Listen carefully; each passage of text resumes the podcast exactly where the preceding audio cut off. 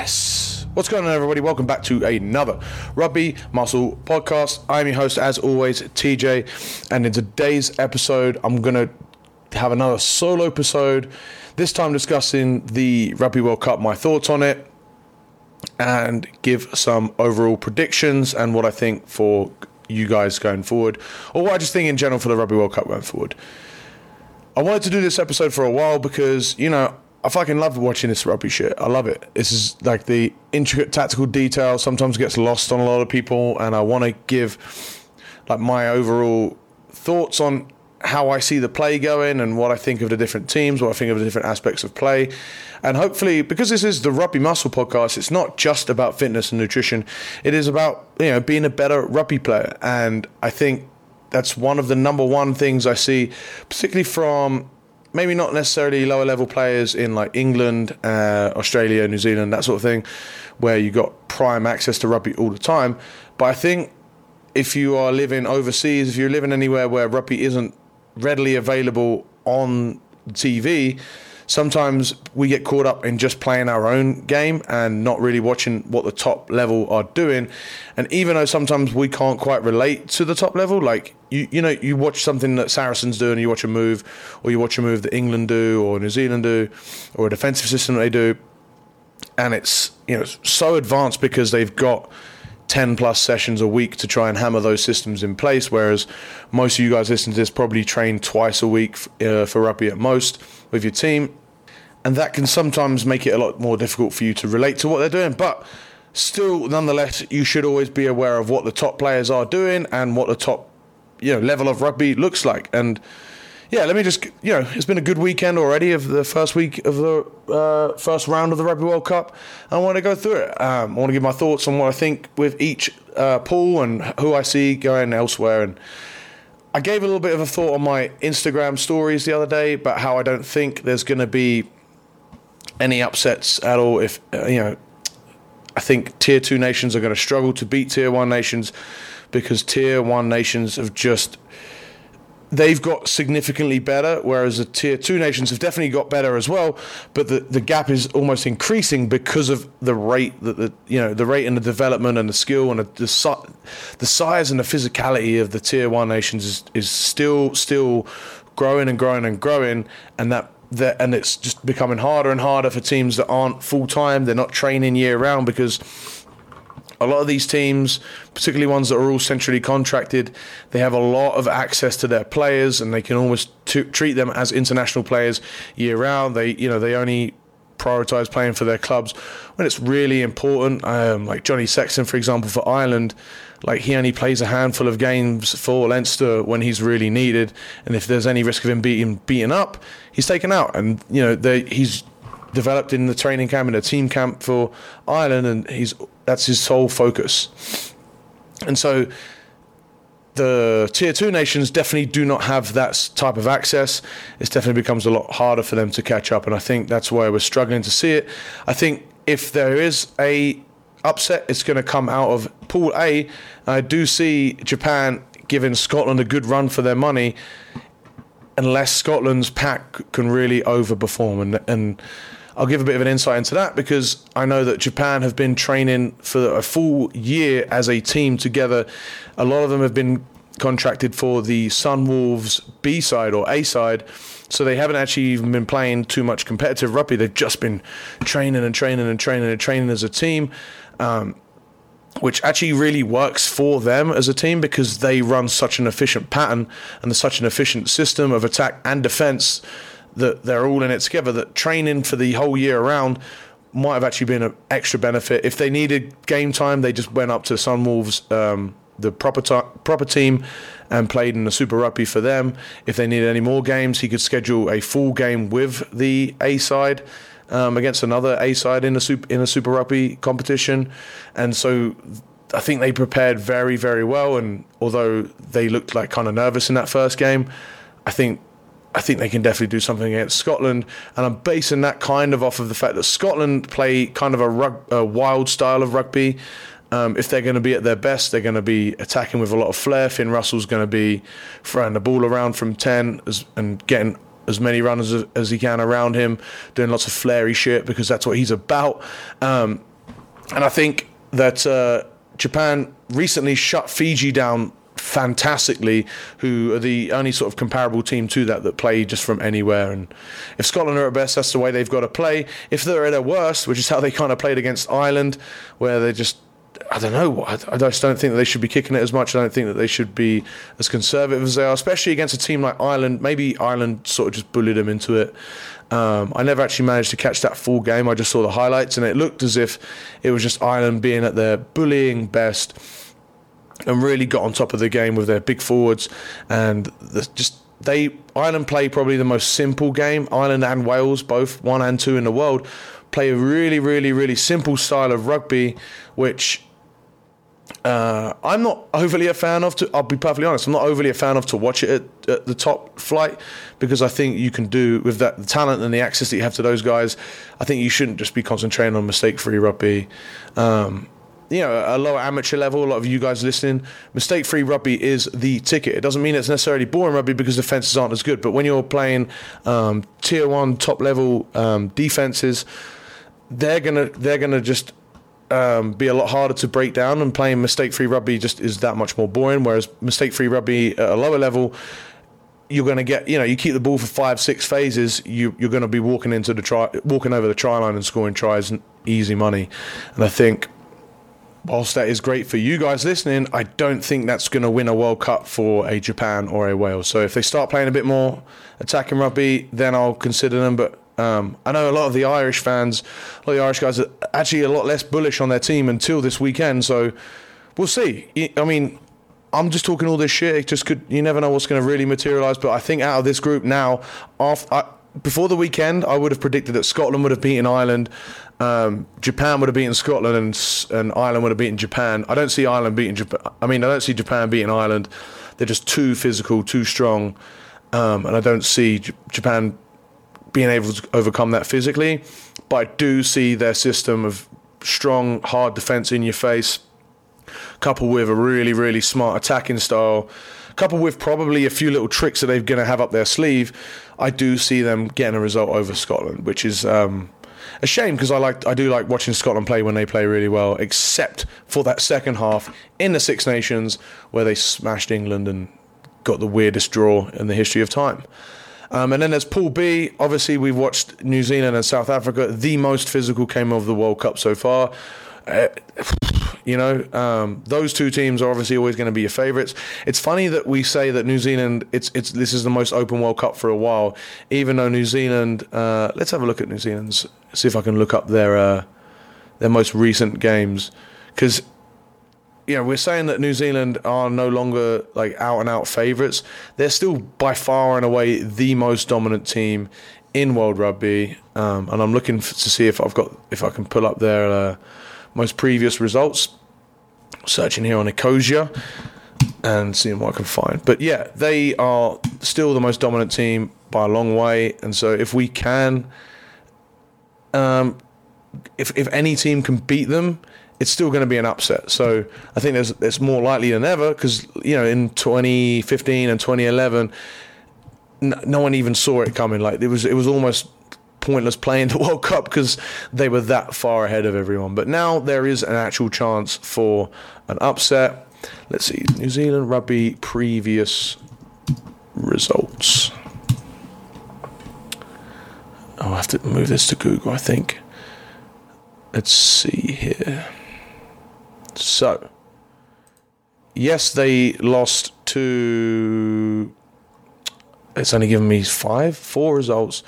They beat, obviously they spanked Australia to wake them back up after losing to Australia. They beat South Africa recently. They drew with South Africa before that. And then they beat Argentina. I wanted a lot more results in this. But you get my point. They still are winning significantly more than they're losing. It's an outrage that they're not number one still in the world, but that's the way the sort of algorithm works for for World Rugby and the World Rugby rank- rankings, so it's fine, it's fine, but I still think that they are the favourites. They've still got the most talent. Don't think they should be playing Bowden Barrett at fifteen. I think they should be playing him at ten, um, and you know, putting all their other best players in their best positions. But I say that, they still smashed it. They still beat South Africa, who were playing their best rugby in some time.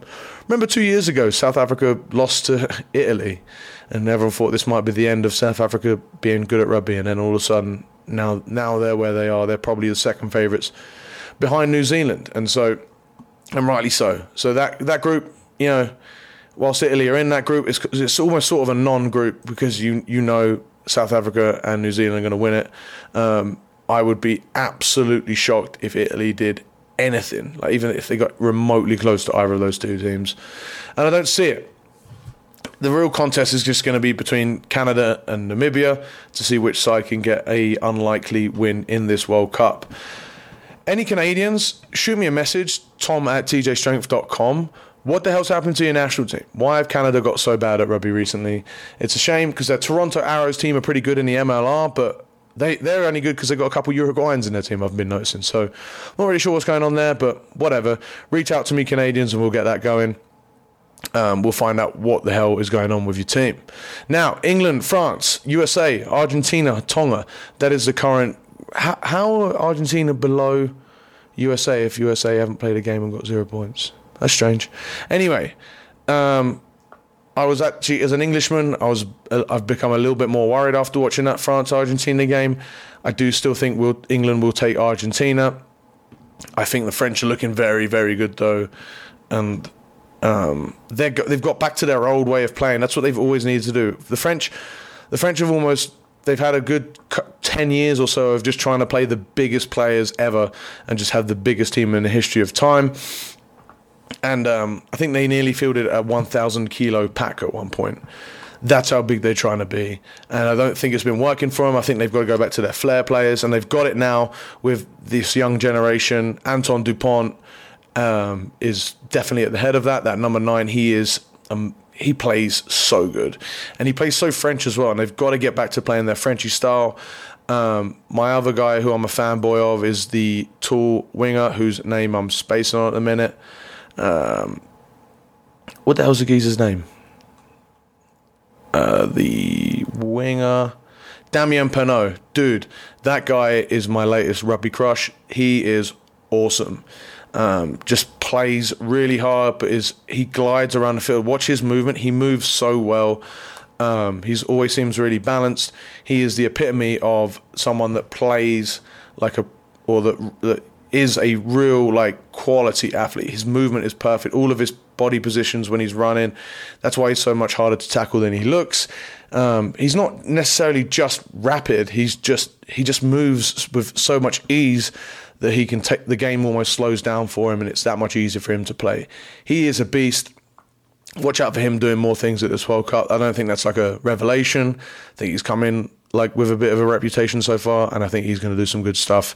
Um, Argentina, not really sure what to make of them, man. Like they have had, a, they, I mean, they looked their pack looked great in that game, but when you look at them previously, it's their backs that have been doing quite a good job, particularly with the Jaguares. They, you know, they they play a real, they they play just real good, polished, quality rugby, but they lose their head sometimes. And in top-flight rugby, you can't let the game get away from you for twenty, thirty, forty minutes like they did in that France game, like they do quite regularly in the Championship. The other times I've watched them in the Rugby Championship where they they play really well in patches. They look like they're going to do something, and then and then they have a fifteen-minute fuck-up in their heads, and they let, they let the games get away from them, and they just play, you know, the They just don't get away. The, they don't get away with the win that they should be getting.